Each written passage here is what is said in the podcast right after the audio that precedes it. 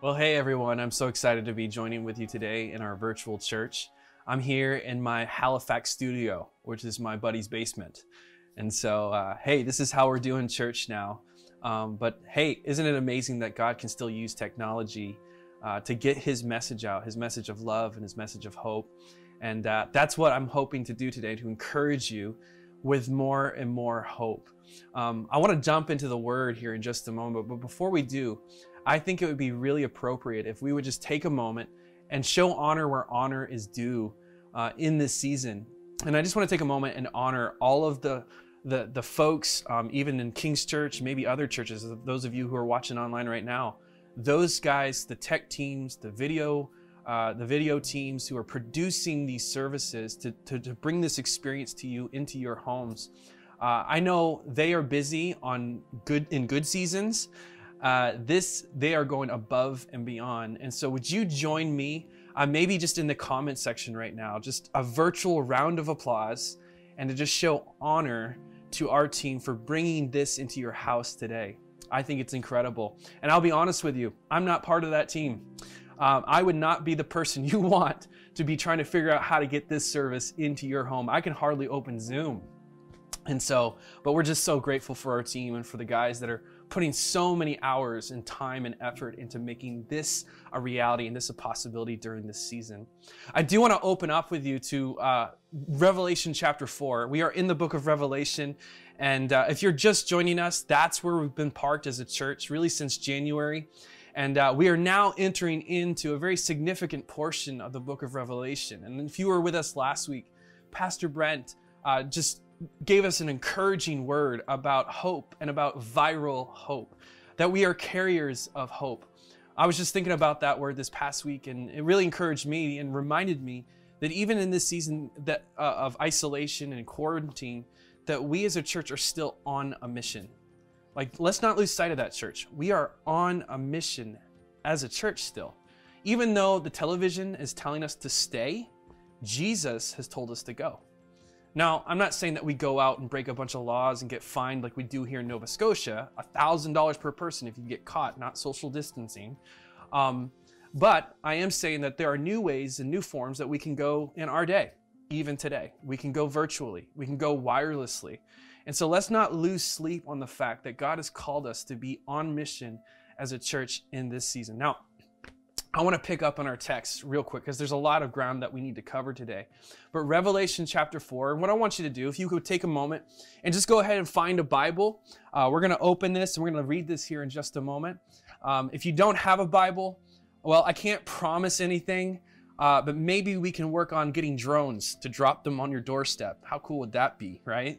Um, but get your mobile device, get your screen, open it up, and let's dive into Revelation chapter 4. And as you take a moment to, to find the text, um, just something that you need to be uh, to know as we as we dive into this, we've been tracking through Revelation, and we've been a lot of places, and we've heard a lot of things. We've been to places like Ephesus. We've been to places like Pergamum and Laodicea and Sardis and Philadelphia. All of these places are very significant. All of these places are churches, and we've heard a lot of things. Jesus has said a lot of things to these churches. Um, he's said things that are truthful and transformational, and, and, and, and it's been really, really good for us. But as we dive into Revelation chapter 4, we move from being on earth and in the church now into heaven. And not only that, we're going to move from uh, using our ears to listen to using our eyes to see. And that's what we're going to do here today in Revelation chapter 4 and 5 as we dive into this text, one of the things you need to know about these two chapters, Revelation 4 and 5, is that these are some of the most glorious chapters in the entire Bible. And John is giving us a glimpse into glory and into heaven. But one thing that I want you to be certain of is that this isn't just a vision of what is to come in the future, but this is actually a picture of a present day reality. See, heaven isn't just a someday reality. Uh, we can really, really uh, learn and see um, what God is wanting to do right now in Revelation chapter 4 on earth today in our own homes. And so I want to read the text together. And we've been doing this all through uh, our series of just taking time together to read this text out loud. And we are going to read this together, but we're going to do it a little bit different today. All right? So bear with me. This is what I'm going to ask you to do. I'm going to ask you to close your eyes, and instead of reading with your mouths, I want you to read with your minds. So let's, let's not say it, let's imagine it. All right? Can we do that? Can we try that? And if there's kids in the room, uh, hey, go, grab a, a, blank piece of paper and your crayons. And uh, I'm going to read some really cool stuff. And why don't you take a moment and just draw what you hear? Uh, we're going to use our imaginations today. And so I want to read the text. So close your eyes right now and let's, I'm just going to read this out loud and you just picture what John has seen in heaven. All right? Let's try this out. This is this. This is, and instantly I was in the Spirit, and I saw a throne in heaven and someone sitting on it. The one sitting on the throne was as brilliant as gemstones, like jasper and carnelian, and the glow of an emerald circled his throne like a rainbow. Twenty four thrones surrounded him, and twenty four elders sat on them. They were all clothed in white and had gold crowns on their heads. From the throne came flashes of lightning and the rumble of thunder. And in front of the throne were seven torches with burning flames. This is the sevenfold Spirit of God. And in front of the thrones was a shiny sea of glass, sparkling like crystal. Okay, you can open your eyes now. Did you see it? Some of you are probably shaking your heads and saying, What on earth is going on? Um, actually, probably uh, a better way of saying it is, What in heaven is going on, right? I mean, what is up with emeralds and gemstones and, and lightning and thunder and, and all of this? It kind of sounds like a nerdy board game that some of us have been playing these last couple days. And I'm not judging, by the way. I love nerdy board games. But what in the world is going on here? I think it's really hard for us to understand what John is trying to communicate here. But let's just take a moment and put ourselves in John's shoes and let's pretend for the fact that it's equally hard to try to communicate what he's trying to see. I mean, what in the world is going on? How do we make sense of this text? Now, something interesting about the Bible you need to know before we start into this text today. It's this. Not everything God communicates to us is with words. Sometimes it's with symbols. Sometimes it's with pictures or visions. So why would why would God do that? Why would God give us a bunch of different symbols and pictures in the word and, and try to help, you know, try to make us decipher what all this means? Well, a couple reasons. Number one, symbols are powerful. Symbols are powerful. And all these symbols that we're reading today and that we're going to look at today, these gemstones and these rainbows and this fire and this thunder and this lightning, all of them can be found in other parts of the Bible. And each of these symbols uh, they mean something. They carry weight to it. They're incredibly important. Numbers are the same way in the Bible. You often hear in, in, in the book of Revelation, countless times, the number seven is referred to. Well, number seven isn't just a numerical value, it actually has weight. It means completeness. And the same is true in our culture, in our day. There are symbols that we have in our own world that they mean something, they just carry weight. Let's, let's actually pretend for a moment. I got a couple symbols with me. I want to show you this. Let me hold this up. Tell me what this invokes in you. Ready? What do you see? Yeah, it's it's Apple, right? It's Apple computers, one of the best systems and processing systems that we have. Here's another symbol. Let me show you this one. Do you see it? It's a heart. Well, what does that mean? It means love. It means so many things to us. By the way, this is a picture that my daughter drew for everybody today. And I asked her, I said, Daddy's going to be preaching and I'm going to be talking about some symbols. Would you would you go ahead and draw out your favorite symbol for everybody? And she decided to draw a heart. And then she added this. She said, uh, and she, she wrote, Jesus loves me. Hey, listen, if you don't hear my message today, listen to my four year old's message. This is some preaching right here. Jesus loves me, right? But the heart, it's a symbol, and symbols are powerful. But the second thing is this uh, symbols expand beyond the breaking point of our language. What do I mean by that? Let's say this there are experiences that you and I have in our lives that we cannot describe in just simple words. We actually have to use symbols, we actually have to use pictures, right? Let, let, let's, let's test this out for just a moment describe to me, if you're parents, describe to me your love for your kids. Oh, and by the way, you can't use symbols. Try it. Yeah, it's a lot harder than you think it is, right? And that's what's happening here in the book of Revelation with John. I mean, he sees these things and, he's, and he doesn't fully know all of it. And he's doing the best he can to describe to us what he is seeing. In fact, um, there, there, there's a level of limitation with John's approach to us, which is actually quite uh, healthy. I don't know about you, but I don't know if I could serve a God that I could have fully figured out. And so John is struggling with that. And we actually, Paul talks about this in Ephesians chapter 2, verse 7. Uh, he says this He says, So God can point to us and all future ages as examples of the incredible wealth of his grace and kindness toward us. What is he saying? What is he talking about? These future ages. What he's saying is simply this is that we are going to be learning heaven for all of heaven. We are going to be learning what heaven is like for all of eternity. You know, many of us right now, we talk in our, our church and we talk in churches all the time about this vision that we have as a church, heaven on earth. Well, right now, we are learning what heaven is like in the here and now. Jesus said that. Jesus, when he came, he declared, he prayed, he said, Let your kingdom come on earth as it is in heaven. And so we are learning and we're growing in what heaven looks like on earth right now. But if it's not just this side of earth, it's the other side of heaven as well. When we get to heaven someday, did you know that we're constantly going to be in a position of learning and growing and exploring? Heaven is a reality uh, where our minds and imaginations are going to continue to expand forever. I think that's a misconception that we have about heaven a lot. Someday when we get to heaven, we're going to just know everything. And that's not actually true. Because if you and I know everything, then that means we're omniscient all of a sudden. And we're not omniscient. Only one person, one being in all of the universe and all of eternity is uh, uh, omniscient, and that is God Himself. You see, there's a couple things true about every single human being. Uh, number one, we're all fallen. Every one of us. We're fallen. Number two, though, we're finite. Fallen is wrong. And Pastor Brent talked about that last week. Remember? He said, there are some things that aren't going to be in heaven. And he gave us this big long list that there's not going to be tears or pain or sin or sadness or death or racism or coronavirus or anything like that. That there's going to come a day when our fallenness is no more. But there's always we're always going to be creatures who are finite. That means even someday when we get to heaven, when we get into John's position and we see what John is actually seeing, we're going to be learning and growing and exploring. Heaven is a place that you and I are going to continue to thrive and flourish. Isn't that incredible? Our gifts are still going to be used in heaven. That's incredible to think about. There are going to be places to go, people to see.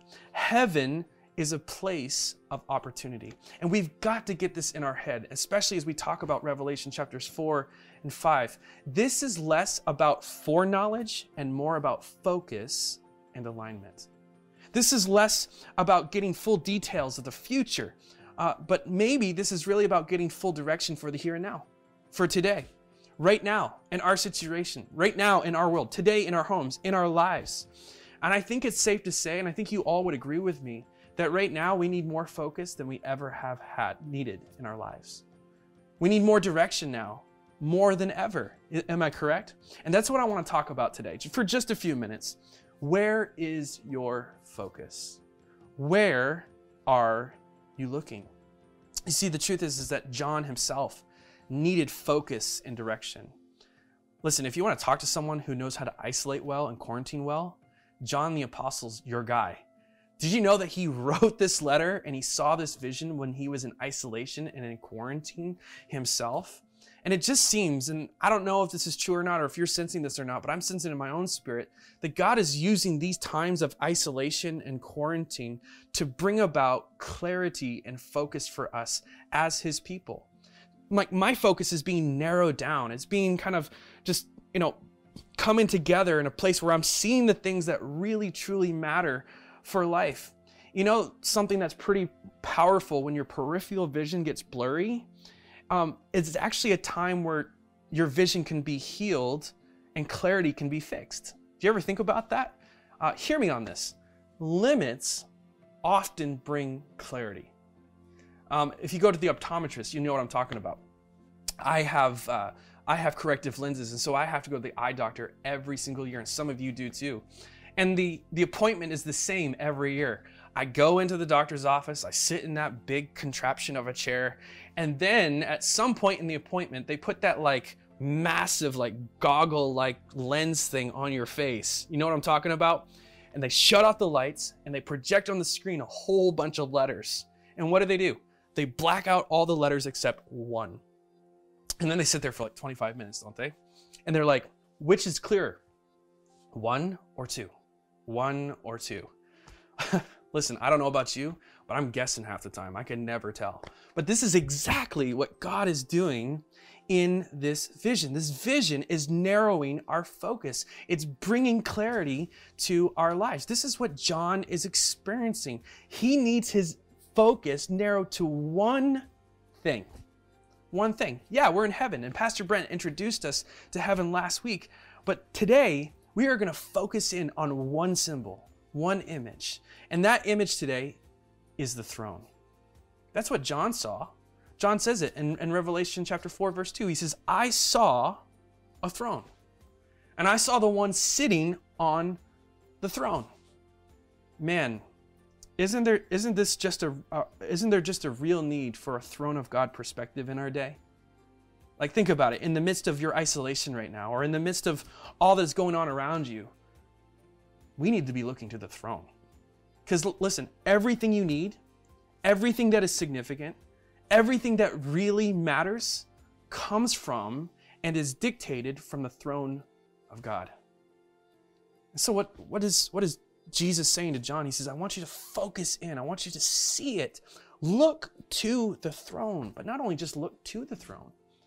Maybe we ought to start looking through the throne, that it becomes a lens of how we see our world and how we see our lives. Now, maybe some of you are asking the question, okay, what are we looking for when we look at the throne? Well, I'm glad you asked that because I want to give you three things that I want us to be focusing in on when we look at this text and we look and see what's going on here, there are three things that I think will help you in this season to help focus your life and your attention.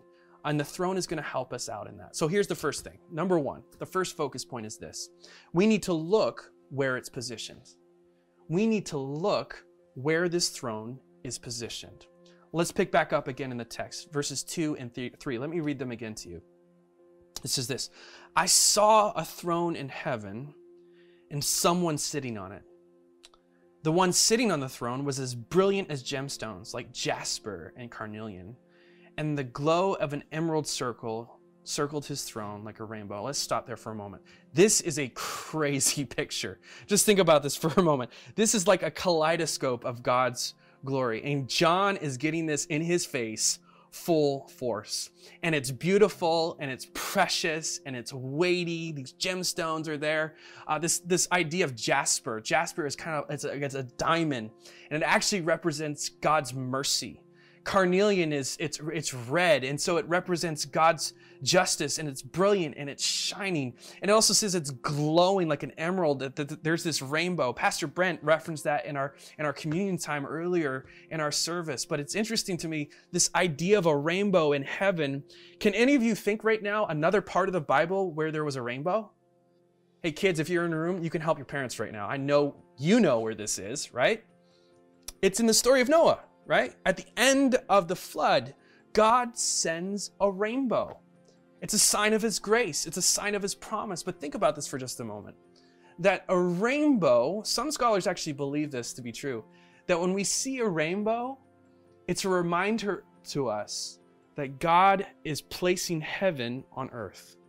That he took from his throne room and now he has put it on earth. It's a picture of just heaven on earth and it's a rainbow. How cool is that? And so John is seeing this, and it's this brilliance. It's one who is perfect and flawless in his mercy and his justice, one who is covenanted with his people. It's brilliant and it's blinding. It's like, wow, like the lights are just in my face. In fact, Paul talks about this in 1 Timothy chapter 6 verse 16. Listen to what Paul says. He says, "He alone can never die." He's speaking of God here, and he says, "He alone can never die, and he lives in light so brilliant that no human can approach him. No human eye has ever seen him, nor ever will. All honor and power to him forever. Amen. Isn't that incredible? Like the brilliance of the glory of God. And John is seeing this full force. But what I want you to see is where is the throne positioned? And there's other visions in the Bible of the throne room, and they all say the same thing. The throne of God is, is not off the beaten trail. It's not off into some mountain somewhere high up that we have to go exploring it or anything like that. Actually, God's throne is at the center of everything. That's where it is. God's throne is at the center of all things. It's at the center of the universe. It's the center of all wisdom and understanding and knowledge. It's the center of all truth. It's the center of all grace and mercy and peace. It's at the center of all of our healing and our hope. It's the center of logic. Think about this right now. Everything revolves around the throne of God, even what you're learning, kids, in school. It all points back to the glory and the, and the manifest presence of God on his throne. You won't actually fully understand science or mathematics or, or history if you do not if you do not understand it through the context and the perspective of the throne of God. Parents, as you go to work, you won't understand your purpose or your work. Stay at home moms, you don't understand family or, or, or even uh, the life that we are living if we do not see the perspective of the throne of God. Think about that for just a moment. What if we understood in the season that we're in right now, Corona Church 2020, we are isolated in our homes. What if we got a picture of where the throne actually is positioned right now? It's in the center of everything. It's incredible. It's incredible. Here's the second thing I want to give you. So look, look to where it's look look to where it's positioned, but the second thing is this. Look to how the throne provides. Look to how the throne will provide for us. Let's keep reading this in verse 4 of Revelation chapter 4. Get this picture in your head. It says this Now 24 thrones surrounded him, and 24 elders sat on them. They were all clothed in white and had gold crowns on their heads. Now, who are these 24, you know, elders? Who are these 24? What are these 24, you know, uh, thrones doing here? Now, there's many theories about this. Some some theologians think that these are priests. Uh, back in the Old Testament, there were actually 24 priestly lines uh, in the temple. So there was a rotation of priests, and there were 24 different sects that would come to the temple and serve uh, just consistently and annually. So some people think these are priests, other people think that they're angels. Um, I actually think that this is a representation of the whole company of the people of God that 12 of these thrones are reserved for the 12 tribes of, of Israel on the Old Testament under the Old Covenant. Um, uh, the other 12 represent the, the 12 disciples in, in the New Testament and the New Covenant. That this is a picture of the entirety of the people of God throughout all of history. And the Bible says that they are they are they are sitting on these thrones, they are clothed in white, they are pure, they are righteous, and they're wearing these crowns. Now, there's all sorts of crowns in the Bible, but these crowns, particular, are crowns that were given to those who win. These are victorious crowns. These are crowns given to overcomers. Now, what are these guys doing? Why are they there? And you're going to see these guys throughout all the entire book of Revelation a lot. Uh, in fact, their main job in heaven is to worship. Okay, so what does this all mean? Like, how does this all come together? Well, understand what is happening here. It is a picture of hope. Listen, something about worship I know and what I'm coming to grips with is that worship isn't doesn't just honor God, though it does. Our worship also brings hope. Like how many of you have been joining with us on Wednesday nights for our worship nights together? Just all across the region and maybe even all across the world. I, it's it's just been inspiring for me to see all the different comments and how people are interacting together in this virtual world in this virtual church that we're in right now. But all of them carry the same theme: hope. Right? Worship has a way of bringing hope up into our lives. But not only that, not just our hope, church. I believe worship is the hope that everyone else needs right now too. You know, I was thinking about it this past week what if the hope that the world really needs is not a good message from CNN right now or CTV or global? What if pe- what people need, the hope that they need, is to see a, a victorious church worshiping their Lord? Like that is hopeful. I was just, you know, surfing Facebook and surfing media this week, and I noticed in, in Brazil, uh, the, you know, neighbors and people, there are scores of neighborhoods and high rises of people. And, and there was this scene, and it was at night, and it's this is all happening in Brazil, but everyone is outside and they're singing these lyrics because he lives, I can face tomorrow. Like, think about that. That, that the way that they are giving hope right now as the church is they're worshiping. They're worshiping God. And I thought, you know, that right there is the provision of heaven. That's the provision that God is giving us right now. That's the hope He's giving us right now. Listen, worship before the throne is not just for our hope, but maybe it's also a model of how we ought to bring hope to the people and to the world around us in this season, in the here and now. And so, yeah, the throne room, it provides for us, but it provides for us hope. The second thing it provides for us is true happiness. It does. Now, these elders, back to the text in this vision, these elders are, are around the throne. And it's uh, scholars say that the, the elders aren't just sitting in any sort of place in heaven. They're actually situated in a way that they're they're they're situated around the throne, but they're not looking outward. They're actually looking toward the throne. They're actually looking at Jesus. Now, why is that significant? Because the people of God has always defined happiness different than the rest of the world. Did you know that? Um, you see in the Bible, our true happiness comes from seeing God. There's an old term for this. Uh, many of you might even know what this is. It's called the beatific vision. Um, if we translate that into English, it actually means the happy making vision. And it's this idea that the Christian perspective of true happiness is it comes from seeing God, that we are happiest when we see God face to face. Now, I'm a pretty happy person. I love life. I love to laugh. I love to be with people most of the time. You know, one of the things I'm also happy about too, and I think you would agree with me, is that when you see the evidence of God all around you, like, aren't you happy when you see a sunset? Like, aren't you happy when you're there when your children are born? Probably one of the most happiest times I experience uh, as a pastor and in the church is when I get to baptize people. Like, I am so elated. Like, I'm so overwhelmed with joy. Why do we feel that? It's because we're getting a glimpse of what is going on in the throne room. We're getting a glimpse of God. And just think about that for just a moment. That our pursuit of God and our happiness not just starts in the throne room of God, it actually finishes in the throne room of God. That our true happiness is that we see God. John actually talks about this in one of his other letters in 1 John chapter 3 verse 2. He says this. He says, "Dear friends, now we are children of God, and what we, what we will be has not yet been made known. But we know that when Christ appears, we shall be like him, for we shall see him as he is. He's giving them hope. He's giving them happiness. He's saying, actually, your true happiness is seeing God. So look to the throne, because the throne not only provides hope, it provides happiness.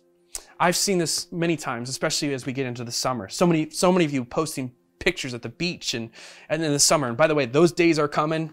We're going to be getting to the beach soon. I know. And I'll see captions all the time. This is my happy place. And yeah, it may be your happy place, but I want to suggest to you and encourage you today that our happy place as Christians is not the beach. It's not in our living room right now in isolation. It's not even uh, in the middle of Disney World or any of those places. Our happiest place is before the throne room of God. Because that's what it provides. It provides hope, it provides happiness. We got to move on here. And so, my final point is this here's the third thing you need to know. The third thing you need to focus on is this look to what the throne is promising. Look to what it, what it promises. Now, I'm just going to run down through these really quick. Number one, it's, re, it's promising recovery. It's promising recovery. If we keep reading in verse 5, the very first part of verse 5, it says this From the throne, so from the throne came flashes of lightning and the rumble of thunder. That's pretty crazy. Any of you ever been in a thunder lightning storm?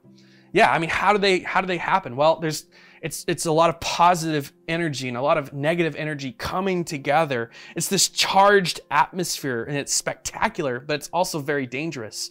You know, that's I think that's why so many people are scared of thunderstorms. You ever watch your kids, they just run and hide under the bed?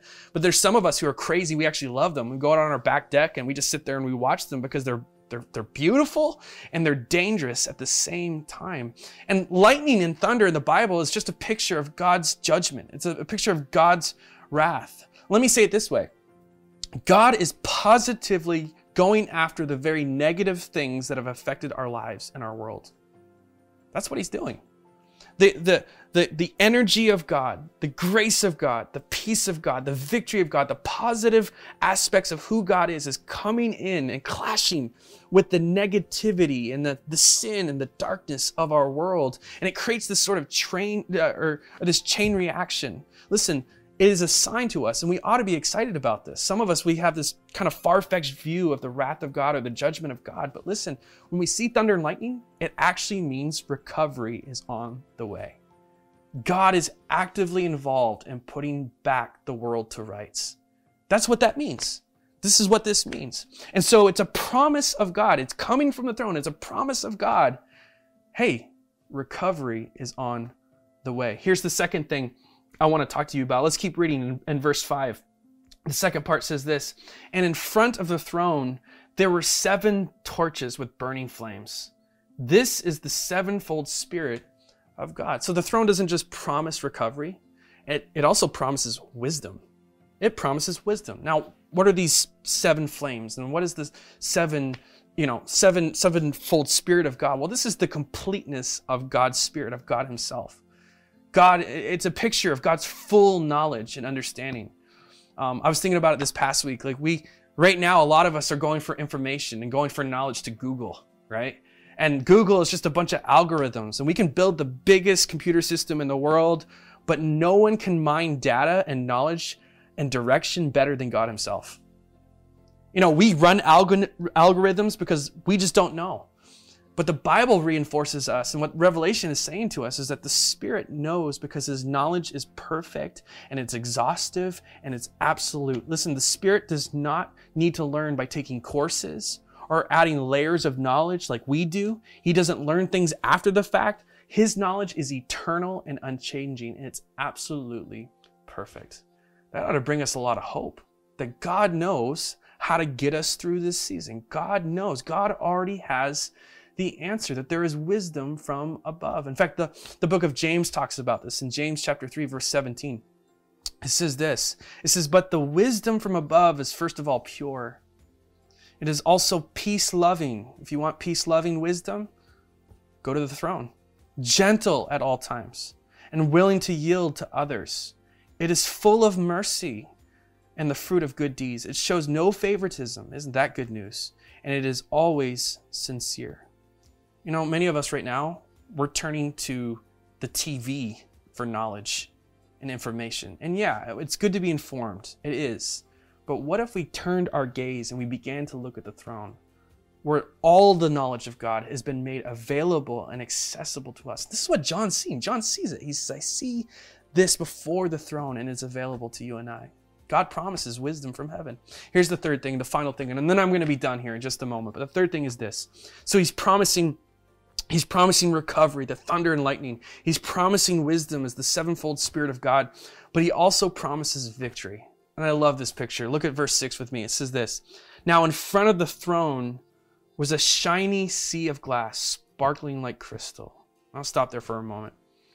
What is this sea all about? This idea of a sea. And, and John sees this and he, he sees that it's clean and it's clear and it's calm. Now, it's important to understand and, and know that in John's day, the sea symbolized something very different than it does for us today. You see, in the Bible, water or ocean or lakes or whatever often symbolize chaos and the abyss.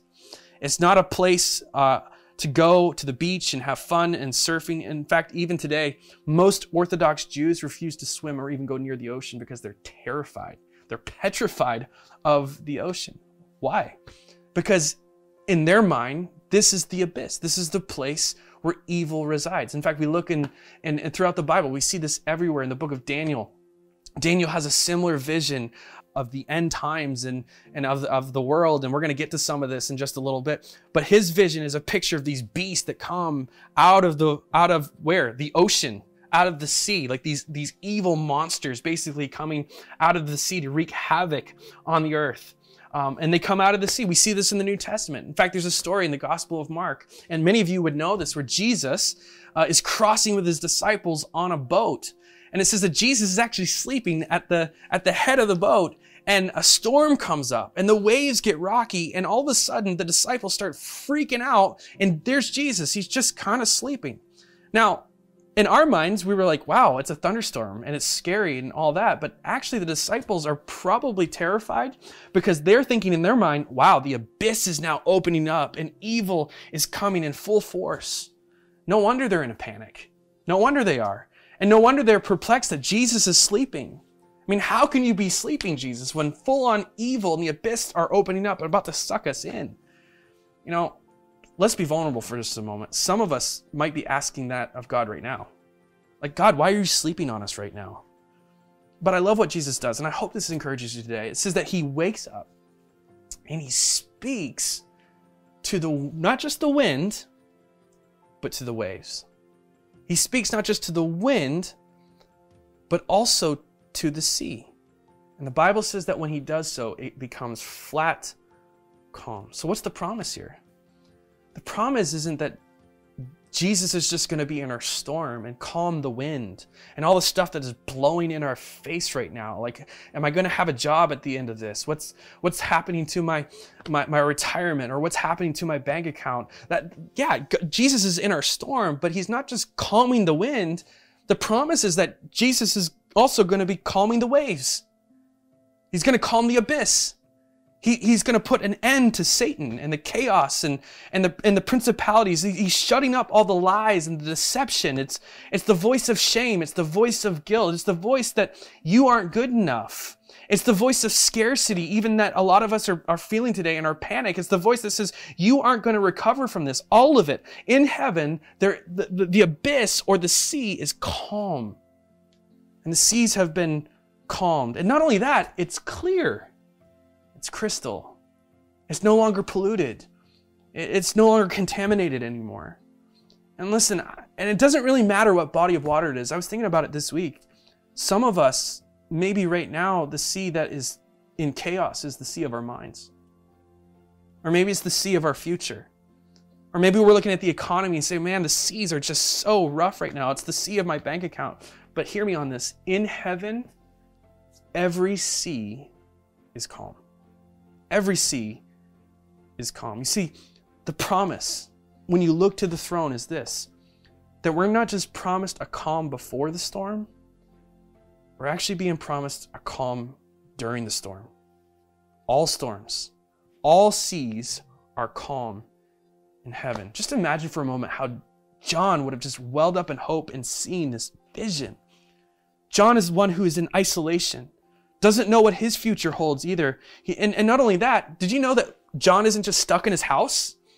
He's stuck in a house on an island, surrounded by water, surrounded by the sea, surrounded by the ocean. And yet, what he sees in heaven is that it's calm and it's clear. For just a moment today, maybe you and I need to stop looking at the island that we're on and we need to start looking to heaven. And we need to focus our vision and our lens and our eyes on the throne. So many of you right now, you're in your living room, you're, you're in your bedroom, you're in your family room, wherever you are. And my guess is that the center of your attention in these last few weeks has, has been the activity on your television screen. It's been the center of your life. But what if we begin to see ourselves like John?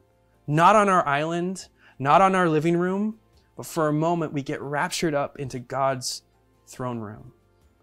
And what if, what if, you know, our focus isn't on what CNN is telling you or what NBC is telling you or MSNBC or CNBC or all any NBC or CTV, but the activity that you and I need to be focused on is on the one whose appearance is like jasper and carnelian. And some of you right now, you're focused on on if you're going to have a job or you're focused on your money or you're focusing right now on how am I going to maintain the life I've lived that's really been a happy life. And maybe this is a season where a lot of that's just kind of being shut down so that you and I can focus in on what God, what, what God is really providing from his throne, which is true happiness. Maybe in this season, we are going to see happiness in a way we've never seen it before. And everything that our hearts have longed for and everything we've been trying to buy for years and years and years and years. Maybe this is an opportunity to refocus our life and our lens and even the, uh, the way we live and, and what we call happiness to begin with. Some of you are wondering, what about the future? But remember, throne also, it, it, it's promising us a lot. It's promising recovery. It promises wisdom for the age and for the day that we live in. And it's also promising victory to us. It promises victory. I want to ask as we close today, I want to pray for us in just a minute, but I want to ask as we close today, what would happen if we began to look to the throne? What would happen in the season to our vision? How do our lives and our vision need to be refocused right now? You know, I hope this has encouraged you, and I want to pray for us in just a moment. But I want to encourage us to look at the throne right now. I want us to encourage us to look at and to see where it's positioned, to see how it provides, to see what it is going to promise you and I. Because we have a hope, and our hope is in heaven. Our happiness is in heaven. The answers for our life, all of it is in heaven. Everything circles around the throne of God. Open your eyes, see it, focus in on it. Can I pray for us today? Let's pray, church. Father, I just want to lift up our church today, and I pray for our eyes. I pray for a refocusing of our eyes. Lord, maybe the reason why there's just a blackout on all the peripheral and all the things around us seem like they're in chaos is because it's it's it's creating a tunnel vision and narrowing our focus into one who is unchanging, one who never moves, an unshakable throne, an unshakable God. And I just pray, even in this season, Lord, for everyone who is uh, maybe really struggling with what they're seeing about their life, maybe seeing about their work or their vision or whatever it is, God. I just pray for a recalibrating and a refocusing in this time. Lord, I pray that for those of us in our living rooms today, those of us who are in our bedrooms or in our cars, Lord, that we wouldn't be giving our attention to that which is in front of us, but giving our attention to that which is above us to, to a throne that is elevated, where you are seated. Uh, you are the King of kings and the Lord of lords. Uh, your throne is above all other thrones, Lord. And not only is it just, it's, it's central, it's centered to everything, it's centered to the universe, God. And so we just, we just speak life. Uh, we speak uh, vision, new vision over the church today. Uh, Lord, we, we love you and we thank you for this vision. We thank you that John wrote this down as best as he could so that we could get a glimpse of what it is that you want to that you want to give us a, a, new perspective, a new reality, a new lens in which we look life. And so, Lord, we love you and we thank you, we praise you. And all of God's people said, Amen.